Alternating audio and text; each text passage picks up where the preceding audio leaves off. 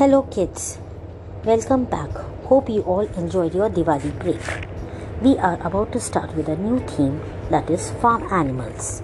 We have talked about pet animals and wild animals. Now we will talk about a group of animals that live on farm. These include horse, cow, sheep, goat, pig, and hen. These animals are useful to us in one way or the other. Some animals give us milk. These include cow, buffalo, goat. Some animals give us meat and eggs. These include goat, duck, hen. Sheep gives us wool. Some animals are used for carrying our load or taking people from one place to another. These include camel, horse, and donkey. We shall be talking about these animals in detail in the coming weeks. Here is a rhyme about a farmer who had a farm. So let's hear about it. Old MacDonald had a farm, E-I-E-I-O. Oh. And on his farm he had some hens, E-I-E-I-O. Oh.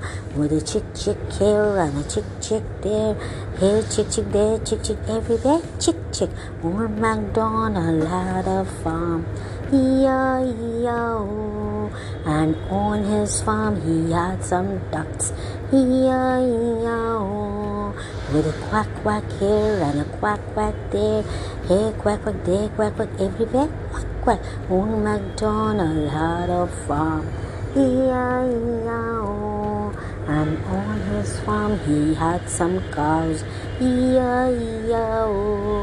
With a moo moo here and a moo moo there, here moo moo there, moo moo everywhere, moo. Old MacDonald had a farm, E-I-E-I-O. We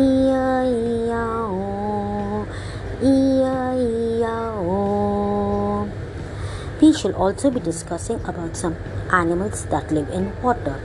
These animals are called aquatic animals. Example fish, crocodile, octopus, shark, jellyfish, and many more. So, let's have an exciting month discussing about the farm animals and the water animals. Bye bye. See you all. Thank you.